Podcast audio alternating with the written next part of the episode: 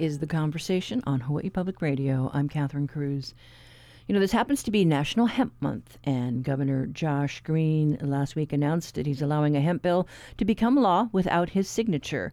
We talked to State Representative Dee Morikawa about the legislation that she introduced, which she says hopefully will clear the way for the development of an industry that many have worried about uh, legal implications. Uh, Morikawa says it took one visit to a Kauai farm in her district to convince her that this was something worth fighting for. It repeals redundant regulations. That was probably the biggest barrier. And it also forms a task force, which is really important to figure out what the future of hemp in Hawaii is, will be. And, you know, there's still a lot of safeguards for protecting the public, and labeling is also a big deal. But it, it pretty much gets rid of those regulations, the duplicative res- regulations. So, do you think that has been holding back movement on this?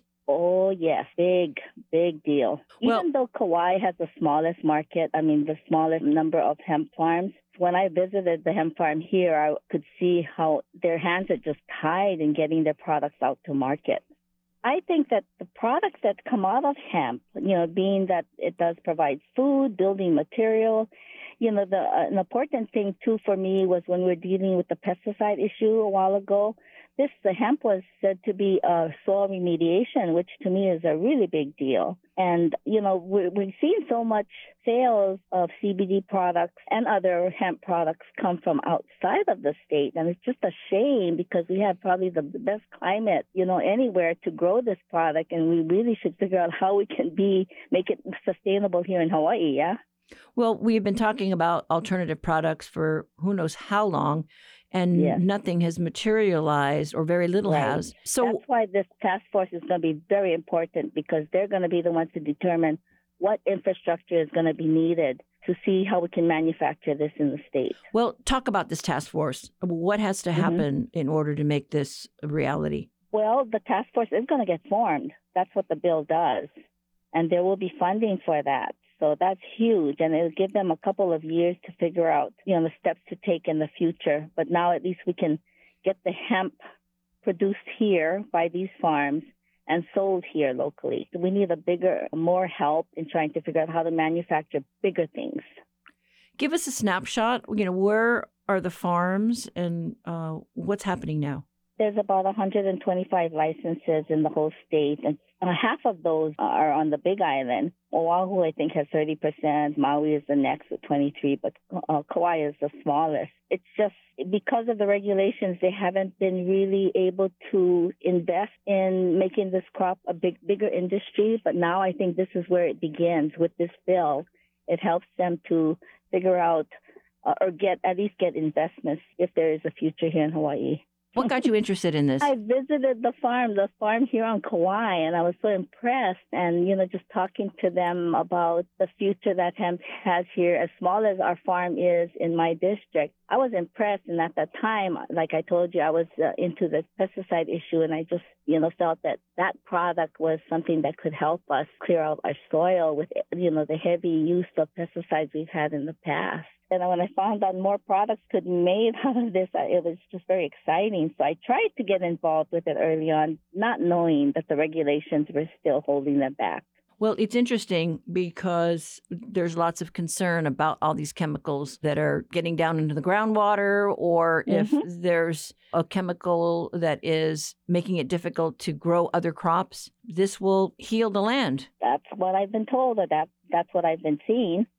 I'm sure the Hemp um, Association, they have a group, they, they're on top of those things. But I think what's more important is for us to deal with our state because we're so different and we're so far away from everybody else that this is one industry that I think can help when we talk sustainability. I think this is the industry that will help do that. This became um, legal at the federal level only in 2018, I think it was. And the state still has to figure out the farm bill was um, passed back then, removing that from the definition of marijuana. And then the states had to figure out how they would make it legal, I, I believe. And we didn't quite get there because there always was that fear of mixing marijuana with hemp. So you think that maybe the timing is right, that things are, are aligned better? Now with this bill, I think we can finally move forward. And I can understand the governor's hesitation to pass this, which is in the past been the issue with law enforcement. But I believe that's why he decided that, you know, he didn't want to sign off completely on it because there's more benefits to this but he would let it go into law without his signature. And I, I really thank him for that because early on in the session, we, I did have his commitment to pass something that came through. And did he share his hesitation in signing off on it? Oh yeah, it was all it was all about the enforcement part. There was always that issue about how they were going to make sure that the enforcement agencies would be able to do what they had to do, whatever that was. So, who takes the lead on this then? It would be the Department of Ag and the Department of Health. They both are going to have funds. One would be the Department of Health is going to ha- have to hire a hemp consultant, and then the Department of Health will also be able to hire a toxicologist to make sure that um, they can deal with the, the health issues.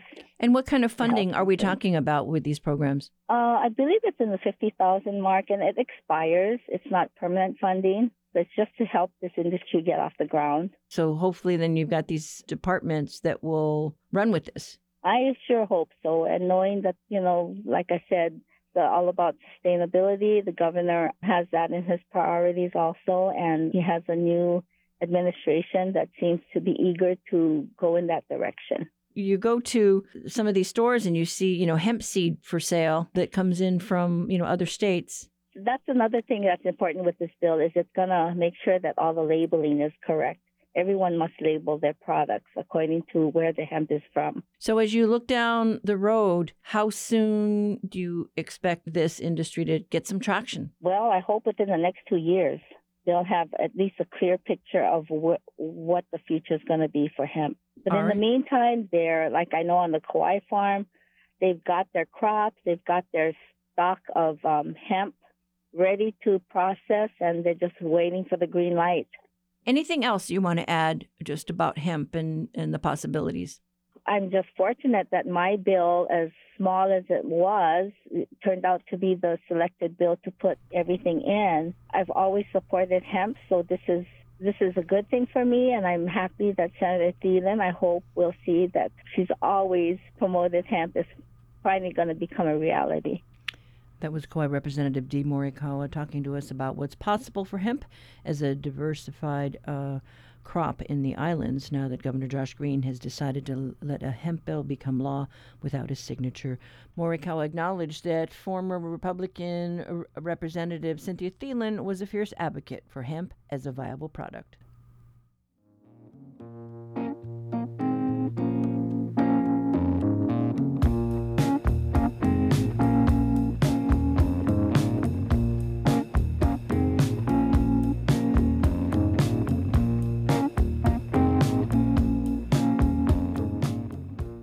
The Grassroot Institute of Hawaii released its take on the costs of rail following the grand opening over the 4th of July a holiday weekend.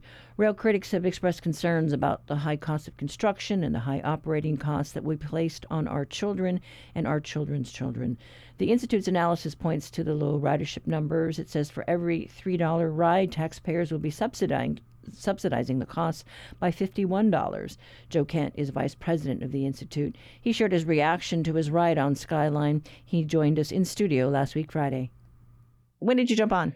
Oh, I went on yesterday, actually, and uh, went all the way out to Kapolei from the Aloha Stadium and there were very few people on it, though. I was surprised. It was only 10 or 20 people most of the time. And at times, I had the whole train all to myself. So I was thinking, you know, what are we running these trains for if there's so few people riding them right now? What time of the day was that?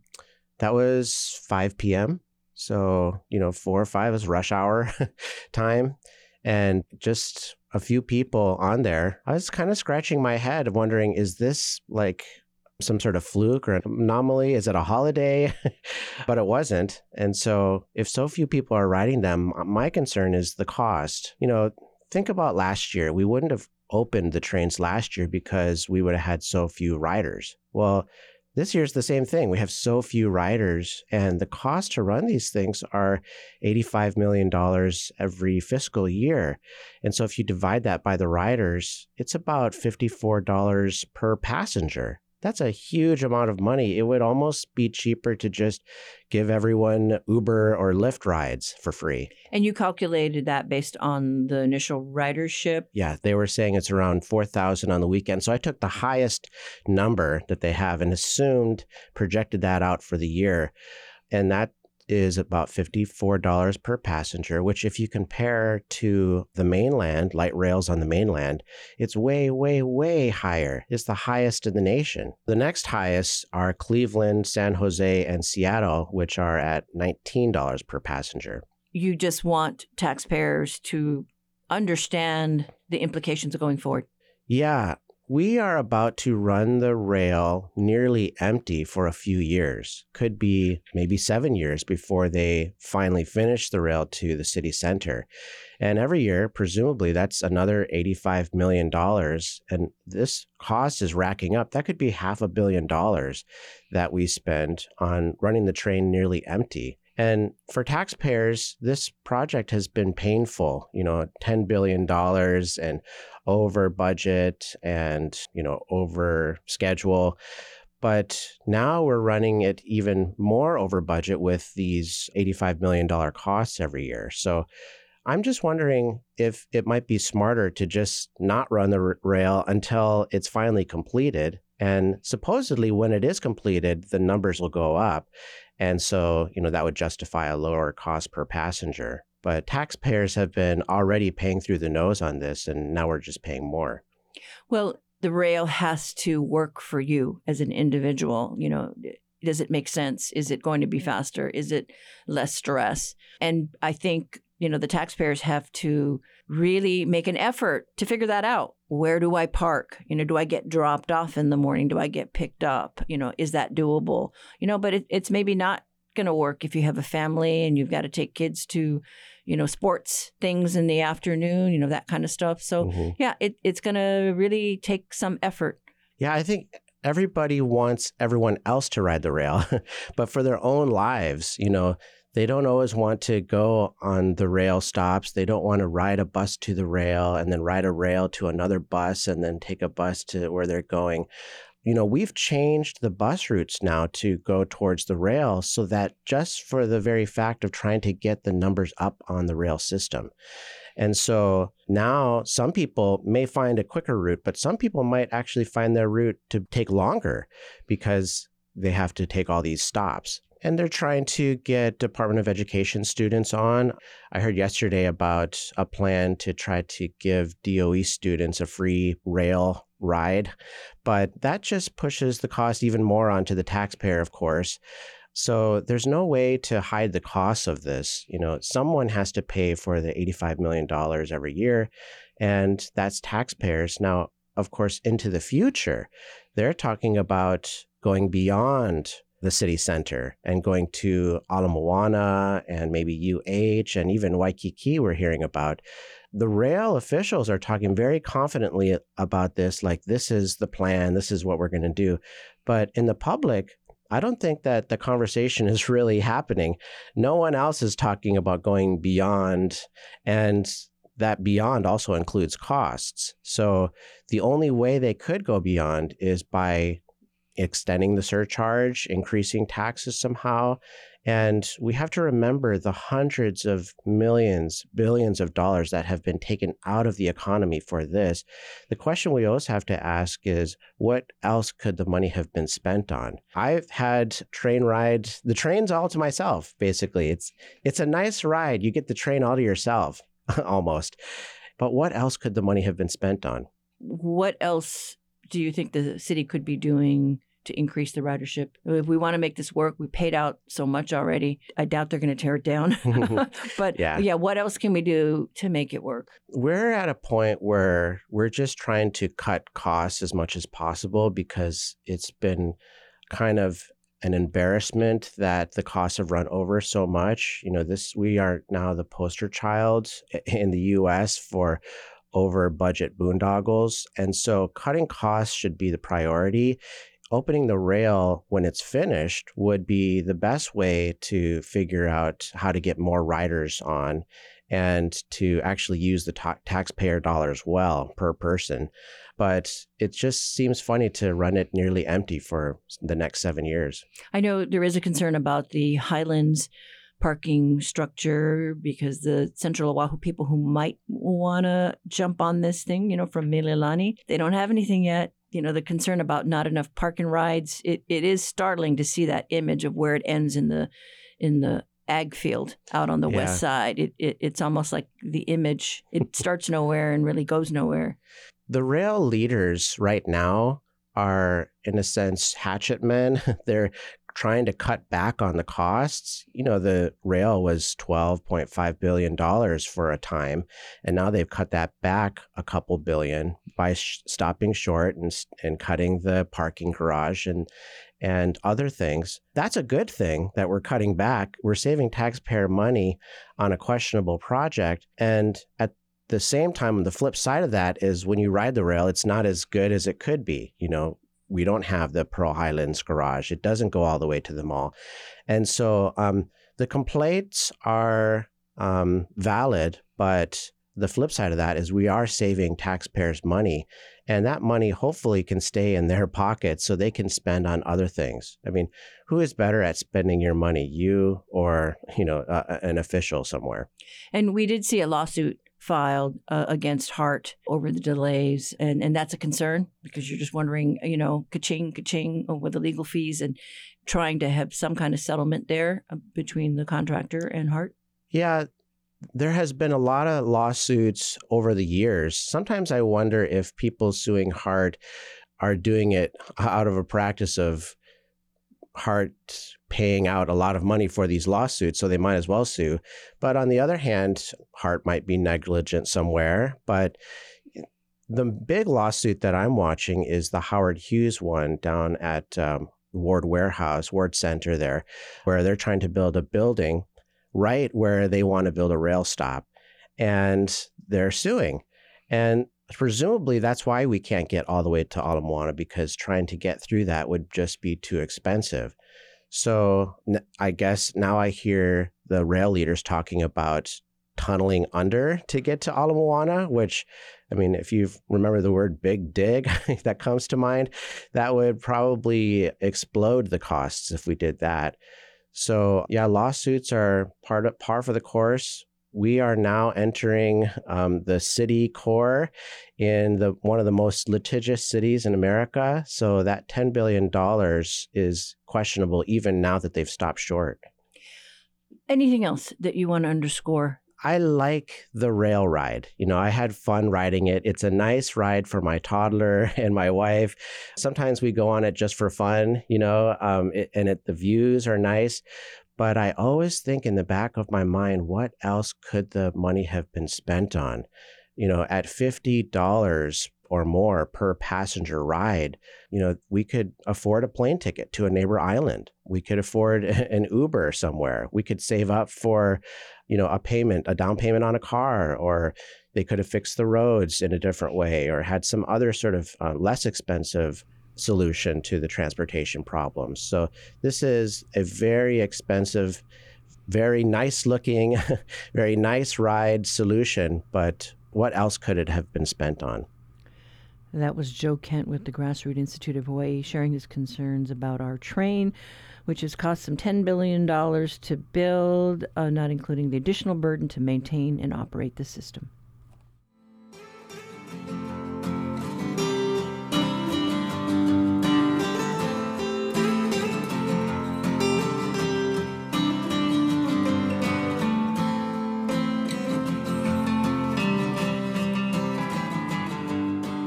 Support for HPR comes from Blue Note Hawaii, located in the outrigger Waikiki. Hawaii musical artist Kimie Miner performs her annual birthday concert in two sets nightly this Friday and Saturday.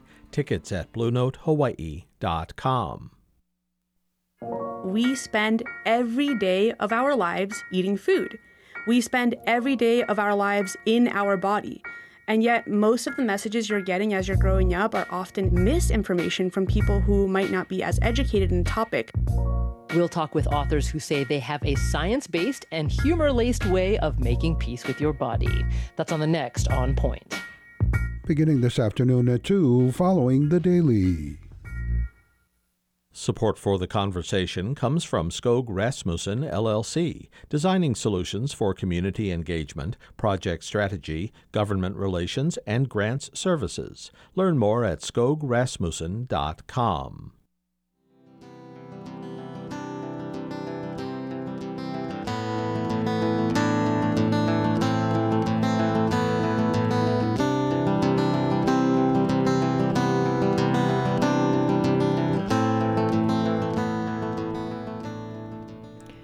our reality check with our partners at Honolulu Civil Beat is about the loss of ranch land to conservation.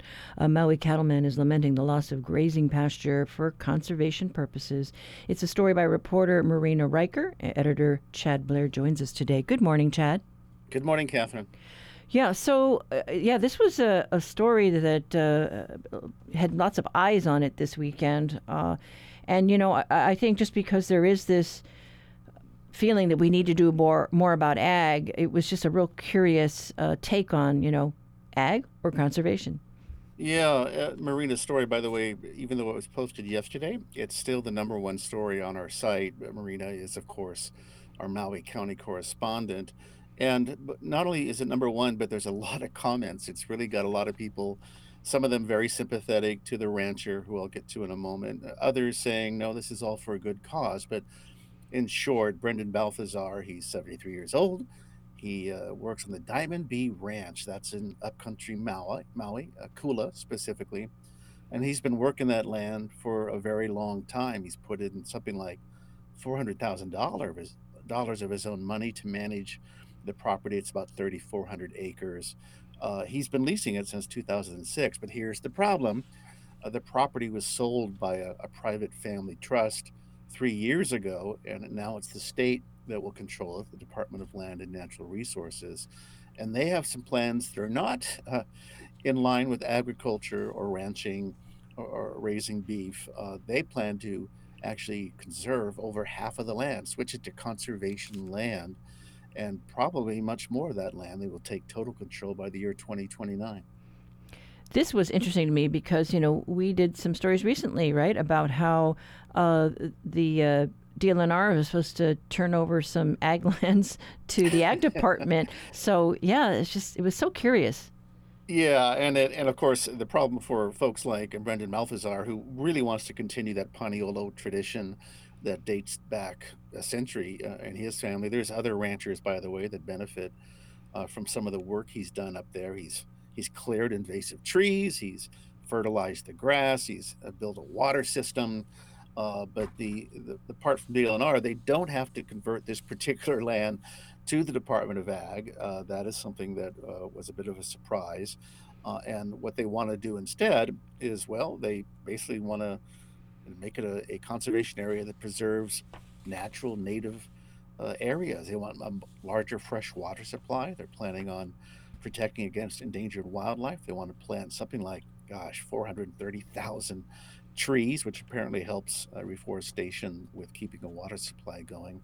If you know anything about Maui, drought is always a big concern, and related to that is wildfires. Um, so this is the goal. If they can make this conversion, uh, the DLNR expects they could produce almost 300 million gallons of water a year. So that is a priority. But no, it's not going to the DOA. Uh, DLNR doesn't have to transfer these particular parcels. Yeah, so it's a shame. You know, I mean, I know we've heard the struggles of you know our ranchers, what they do to stay in business, uh, and yet it seems, gosh, do we have to choose one over another in this case? Right, and one of the common laments about the DLNR, even from DLNR leaders, uh, is that it has staffing problems. That's certainly been a problem the the land department did not comment much to Marina. Didn't have to say much other than it's still in the planning process. But food sustainability is the other side of that coin, right? We talk about trying to wean ourselves off all the the food that we ship here uh, to Hawaii, not only food but energy. Um, but the goal for the department is to actually this is something interesting I didn't know about to restore what they call a mauna lei uh, to encircle Haleakala because that's you know upcountry is, is where that is. They want to plant koa, they want to plant sandalwood. The department wants to add new hiking trails, picnic areas. Uh, there's even talk about growing forest products. I'm not quite sure what that's all about, but uh, that's another element. And of course, the, the endangered species, uh, the ones they want to protect, include nene, the hoary bat, and the silver sword. Yeah, it's a, a, a, really interesting dilemma that we're faced with. So I guess we'll see what happens. But, you know, he's worried, right? He's biding his time. Yeah, be sure to check out the story. Wonderful photos. I can't quite convey that over radio, but uh, Nathan Eagle, our neighbor island editor, really helped a lot. It's just a quite a quite a sight to see and a heck of a good story. Yeah. Thank you so much, Chad. Sure enough. That was editor Chad Blair with today's reality check. Uh, you can read Marina Riker's story at civilbeat.org.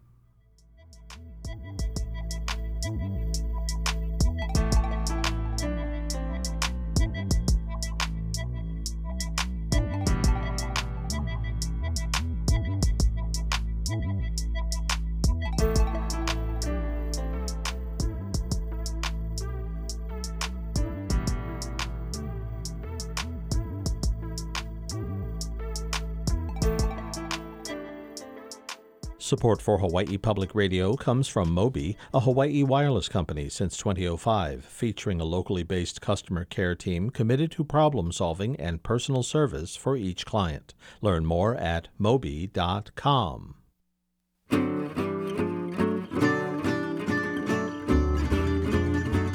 If you're having kidney problems, can changes in your diet actually make a difference? I'm Dr. Kathleen Kozak. Join me today on The Body Show. We'll talk to a nurse turned nutrition advocate about tips and tricks to help keep the kidneys happy and working well. That's today at 6:30 on The Body Show.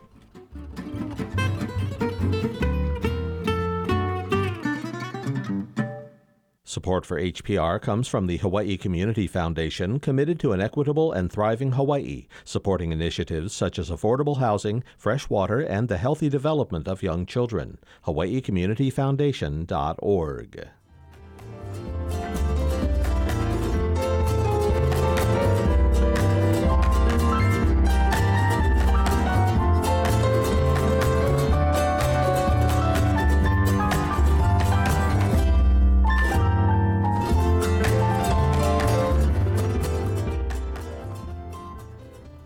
The power of a picture. Today we talk about activism and printmakers. HPR reporter Cassie Ordonio joins us today. Good morning. Good morning, Catherine. Yeah, so tell us about this group. So there's a group of uh, Honolulu printmakers here in Hawaii. I spoke with three. So I spoke with Daniel Mahi. He's a contemporary digital printmaker. I spoke with even Representative Sonny Ganaden, who's also a, a printmaker. Oh, I didn't know that. yeah, apparently he's been a longtime artist. Um, spends most of his time at Honolulu Printmakers. And I also spoke with Mari Matsuda. She's a law professor at UH. And and so yeah, uh, tell us about you know what is it that they're attracted to with this group. With this group in printmaking, they're attracted to what this form of art can convey in a story. So, printmaking, for those who don't know, it's a form of art where an artist takes an image and it tra- and they transfer it over to a flat surface, much like how newspapers were printed back in the day.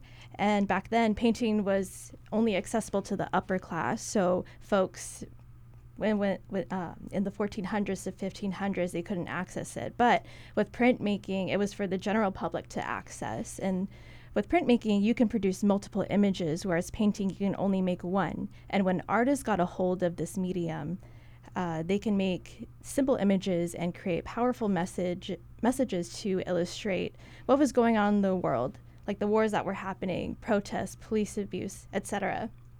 I spoke with Denise Karabinus, who's the executive director at Honolulu Printmakers. She said printmaking is a de- democratic form of art, and here's what she had to say about printmaking of course, the artists at that time were so good at representation and doing representational work that they were quite graphic. The images had a graphic quality and they conveyed a lot of information within the image. So it wasn't painterly per se, but printerly. So printmakers there's so many different forms of printmaking that i'm still learning about you have woodcut etching engraving lithography and it's very interesting how especially the old school printmakers, will create their images. Uh, when I went to Honolulu Printmakers a couple weeks ago, the folks there were showing me how to get these lithostones onto print. So you draw your image on the lithostone, and then you'd have to find a way. You have multiple people to help you put these lithostones onto the print. So imagine I'm five foot right now. So these lithostones are probably twice my size. They're 120 Wow. pounds to lift. So imagine you definitely can't do that on your own. And so when Sonny Ganaden took me um, and showed me how big these lithostones are when he created his piece, he said this is the reason why he has to work out because you're constantly trying to lift these stones. And even for me trying to pick it up, I, I gave up. So, um, but these these images are very powerful and um, it ties into the long-standing history of social justice that we have in Hawaii. And so these printers, uh, these printmakers, some of their work highlighted issues with Red Hill and demilitarizing Hawaii and the standoff with the super ferry when surfers and swimmers are trying to block the ship and the murder of Joseph Kahahawai. Um, that last one who I just said, that was Sonny Ganaden's work. You can actually find it in his office, and that's the one where he used that lith, uh, to of Joseph to kind of print on like the medium. And this the colors are actually very captivating. It has a sunset color, but the story behind how he was making this is that uh, these group of Kalihi boys saw themselves in Joseph and saw the history and you know his um, his murder and his story. Uh, he he said it's more of a form of collaboration and um, for Daniel Mahi, uh, printmaking is a way to pass down knowledge and storytelling for the next generation. And here's what Daniel Mahi had to say. And if we start with the cultural foundation, which is what I've been trying to do in my printmaking, looking at Mo'olelo and how they addressed change and trying to integrate those sayings or those words and those visuals into printmaking, then people can at least have the conversation about who we are without the American government, without the colony, um, and really get into the the hard part about cultural knowledge and passing down of cultural knowledge, which is who do I want to be tomorrow if I want to be a good ancestor? If all these ancestors left these mo'olelo for me to be a safe haven for me, they're literally writing for me. What am I gonna do for the future? Interesting. So Daniel Mahi, his technique is more of the newer form of printmaking. And he took these newspapers that was printed back in the 1800s and will use the messages that were created from Kanaka Maoli and then put into his message. Actually, all, most of his prints were actually sold by the city and county of Honolulu, which is on display, I believe, in City Hall right now. Yeah, it, it, it's amazing. I mean, uh, uh, it's a fascinating form of, uh, of, of creating art. I have this new form of respect for printmaking. I've never never done it before, but after seeing those lithostones, um, I'm a little bit intimidated. but um, it's very interesting the community effort in putting into what you want to portray in these images. Yeah, well, the next time I see a print, I'm going to think about those stones. but thank you so much, Cassie. Thanks for having me. That was HPR's Cassie Ordonio. You can read more of her culture and art stories on our website, hawaiipublicradio.org.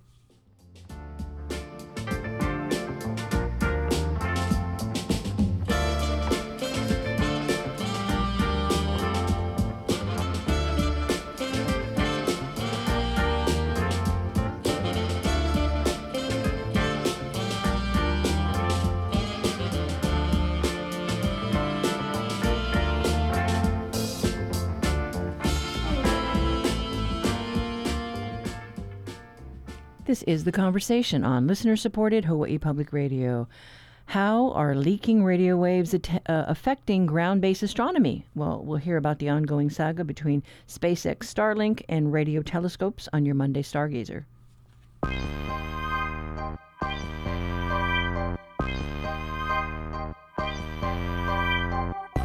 Stargazer Time, our weekly look into the massive universe surrounding our tiny planet. Also, things we can try and spot ourselves. And that's thanks to astronomer Christopher Phillips. We've got him on the line right now. Hey, Chris, welcome back. What's going on? Hey Dave, it's good to be back. So this week, stargazers look out for Mars and Venus in the western sky after the sunset. Both planets will set just after 9 p.m. Also, keep an eye out for Saturn, which will rise in the east just after 10 p.m. The moon this week will be approaching its first quarter phase, but conditions will still be wonderful for stargazing. And, and something else people can actually spot sometimes, I guess, is the uh, topic you've got today, an annoying sort of one. It helps some people get onto the internet, but Starlink has also been causing some trouble with astronomers and you've got the latest. Yes, the ongoing saga of SpaceX Starlink and its effect on ground-based astronomy continues. Whilst we know all too well about the visual impact of Starlink constellations on our dark skies and the knock-on effects for ground-based astronomy, there has been little concern about the satellite's impact on radio telescopes.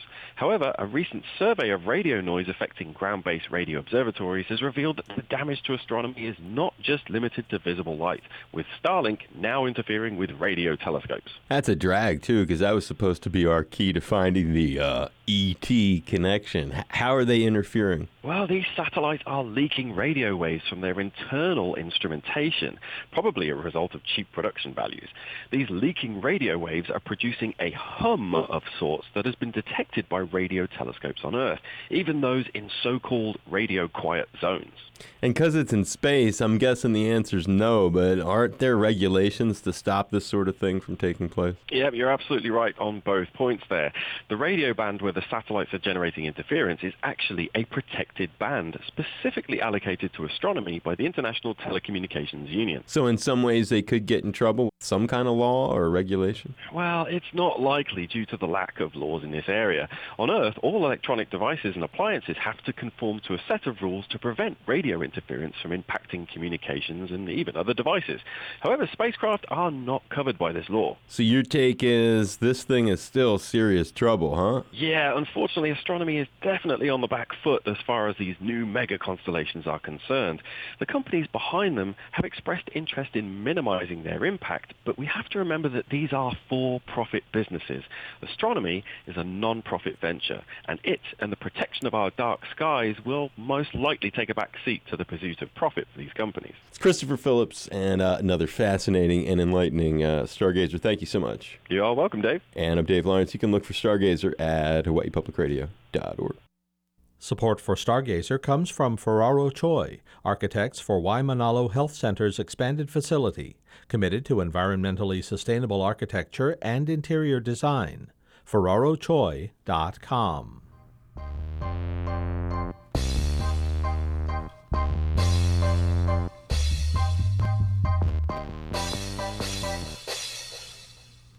Whether you prefer Old English or Pidgin to the Max, this summer's Hawaii Shakespeare Festival on Oahu has something for you. Here's a clip from Measure for Measure. So then you hope of pardon from Lord Angelo. The miserable have no other medicine but only hope. I've hoped to live and am prepared to die. Be absolute for death. Either death or life shall thereby be the sweeter. Reason thus with life. If I do lose thee, I do lose a thing that none but fools would keep. Merely, thou art death's fool. For him thou labors by thy flight to shun, yet runs toward him still. Thy best of rest is sleep, that thou oft provoke, yet grossly fear thy death, which is no more. Thou art not thyself, for thou exist on many a thousand grains that issue out of dust. Happy thou art not, for what thou hast not, still thou strivest to get, and what thou hast, thou forgets. If thou art rich, thou art poor, for like a beast of burden whose back with bearing bows thou bears thy heavy riches but a journey, and death unloads thee. Friend hast thou none. Thou hast nor youth nor age, but as it were an after dinner sleep, dreaming on both, for all thy blessed youth becomes as aged. And when thou art old and rich, thou hast neither heat, affection, limb, nor beauty to make thy riches pleasant. What's yet in this that bears the name of life? Yet in this life lie hid more thousand deaths. Though death we fear, that makes these odds all even. That was a clip from Measure for Measure, which kicks off uh, this week, uh, and one out of Midsummer opens next month. Sean Joseph Chude uh, directs the Pidgin production, but we hear first from actor Sharon Doyle, who shares the history of how the Hawaii Shakespeare Festival first got its start in Honolulu. Hawaii Shakespeare Festival was founded by Henry Wong III, Tony Pisculli, and R. Kevin Doyle at the time. And it was dedicated to their teacher in grad school, Terence Knapp. Ah, yes. And yes, it was dedicated to him. And who actually secured the patronage of Dame Judi Dench. So she is patron in name for the festival. They started in about 2001 and the festival takes place during the summer with uh, local actors. They've done the entire canon at this point, and uh, part of the festival they're starting to include, or they have included, other classical works. What's the venue and the schedule for this year? This season, the plays are Measure for Measure, directed by Alex Montifa, and One Out of Midsummer, directed by Sean Chu. One Out of Midsummer is August 18th, 19th, and 24th through 26th. Okay. Well, well, Sean, why don't you talk about uh, about this production? What is it that grabs you about this particular play? I first heard about it because I found out about Moku Keawe Big Island Hui of Theater Makers that started doing Zoom play readings in 2020. And one of those people that participate is Auntie Jackie Pualani Johnson, who was teaching at UH Hilo in the theater department for years. I heard she had a Pidgin adaptation of Midsummer Night's Dream. And that was in my Gmail inbox for years. And then last winter, Jordan Cho, who works for the Shakespeare Festival, Hawaii Shakespeare Festival, said, Sean, do, why don't you why don't you direct? I was like, um, I don't know. I've never done this before. I've directed scenes. I'm an actor and a musician. And then she's like, no, but we need more people of color directing. I'm like, okay, shoots. and I thought, hey, why don't we feature this luminary of our arts and culture scene who just happens to live in Hilo? I had no idea there was all these very talented, very creative people that live on an island I very much love. That my ohana, I have some ohana there. They're doing what we're doing here, but it took strangely and sadly, I guess for me at least, a pandemic to find out about that. Okay. And as someone who's part Hawaiian, who whose first language was Pidgin, I, I feel very strongly about this project. And some people in the cast, I think, resonate with that as well. And so, what do you say to folks who are, let's say, purists, and you're like, what? How dare you? Sacrilegious. yeah, I think everyone has different preferences, you know, about Shakespeare or performance or art, really. You know, I love Bach. Some people are purists about that sort of classical music thing too. But I think there's a plethora of interpretations that people can apply to art, which makes it all the more rich. I would say that there are, for purists, fun little retentions of the original language that you can find in Auntie Jackie's adaptation. And there are deviations, which are really fun for me. so I, I think for someone who really loves Shakespeare, maybe perhaps as literature, I think I would invite folks to think about how pidgin or even Hawaiian culture, cultures that have more of an oral traditional storytelling tradition, that is another form of literature that can be also interpretation, I suppose. Well, I, I just love how your eyes just lit up. Is that little kolohe side of you? but Sharon, uh, uh, uh, talk about you know measure for measure and what the audience can expect. Measure for measure is categorized in in something called the problem plays. Shakespeare's problem plays. They're kind of a mix of tragedy and comedy. And so you'll see a little bit of a stark contrast between the scenes there. It's a problem play because in the content, uh, there's something that Shakespeare included, some content that is representative of some contemporary social problem, but also presented in a comic way. So there's a mix of tragedy and comedy. You could interpret it that Shakespeare knew that people would pay attention if they're laughing. so he interspersed comedy and tragedy in this storytelling. Some themes in Measure for Measure include justice and mercy, as well as power. There are some adult content you could uh, you could argue, explicit depictions of violence. So there's some mature content that's being addressed, inviting the audience the contemporary audience to to kind of think about it and see how these issues still exist today. So it's, it's more like an invitation for the audience to to think about it. Laugh, yes, but also address the, the issue. I think, was it last year, we may have had a group come to do Shakespeare in the Garden, but I don't know. Uh, you folks want to talk about the venues uh, for these plays? Sure thing. Measure for Measure will be at Arts and Marks Garage. It's a co-op, and it will be transformed into a theater. And One Out of Midsummer is going to be staged at, it's a co production actually with Hawaiian Mission Houses Museum on their outside little kahua stage.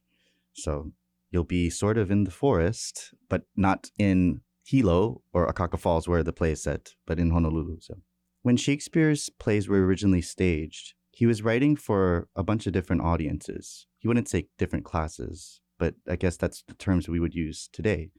Like whether it be for flattering royalty, whoever held the throne, the aristocrats, but there is also like, you know, crass jokes in there for the groundlings, for everyone to enjoy the poetry, to enjoy the crass jokes, enjoy flattering, what you will. All sorts of things, I think, were involved in the writing to invite folks of different backgrounds. And I think if you have money and power and privilege and you like your art a certain way, that is your prerogative. But I I think in some ways there's a little of that that is, I would say, maybe anti Shakespeare in the spirit of his writing, which is for everyone.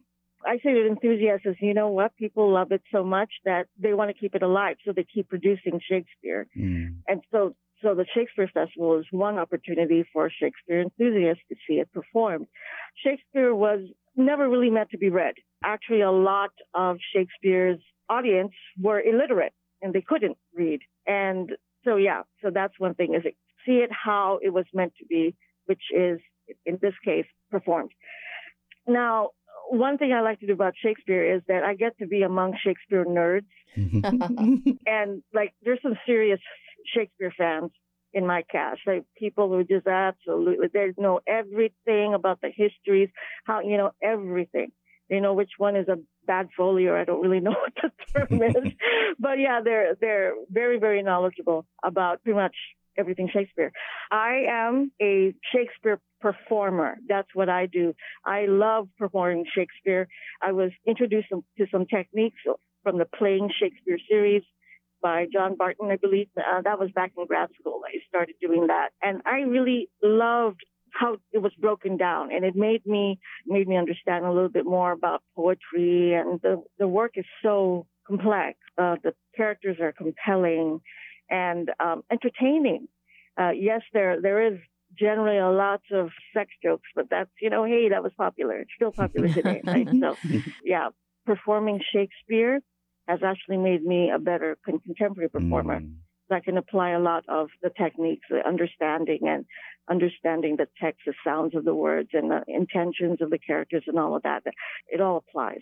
Well, we here at Public Radio like uh, tend to nerd out on things. So uh, uh, hopefully, hey, come so, to watch Shakespeare Festival. absolutely. All right. Any final thoughts, Sean? I think there's a lot to consider in our stories that we present, whether it's here in public radio, in Measure for Measure, One Out of Midsummer. And I think I can't force the show to not be funny, but there are moments of humanity when the lovers get lost in the forest, people have a change of heart. Those aren't necessarily things to laugh at. There, there might be similar moments in Measure for Measure. I just found a copy, so I'm going to read it before I watch the show. And yes, I think, please do. Yes, and I think when we see shows and present shows and share them with each other, we learn more about who we are. We learn more about maybe a specific culture, like East Hawaii Pidgin, and what these folks might be thinking about and feeling about across and across centuries too, right? We're talking about measure for measures from for a different audience, or you think about the Greeks or or other oral storytellings from in Oceania. The Kumulipo is dense, like Shakespeare, or some of these chants are dense, like like you're kind of you're saying, Sharon. And I think there's something always to be taken away and always to learn more about what it means to be this thing we call human being.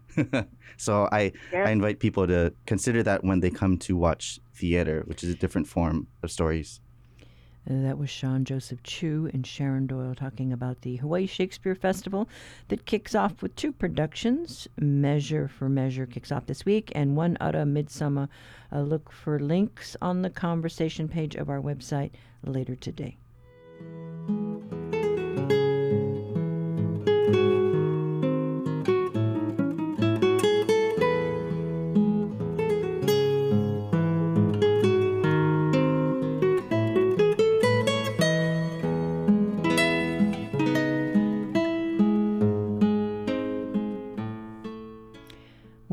Is it for us today. Tomorrow, we plan to have State Land Director Dawn Chang in our studio to talk about being on the job as we head into the second half of this year. Got something on your mind? Call our talkback line, 808 792 8217. You can find the conversation podcast on our website or wherever you get your podcasts. I'm Catherine Cruz. We'll be back tomorrow with more of the conversation.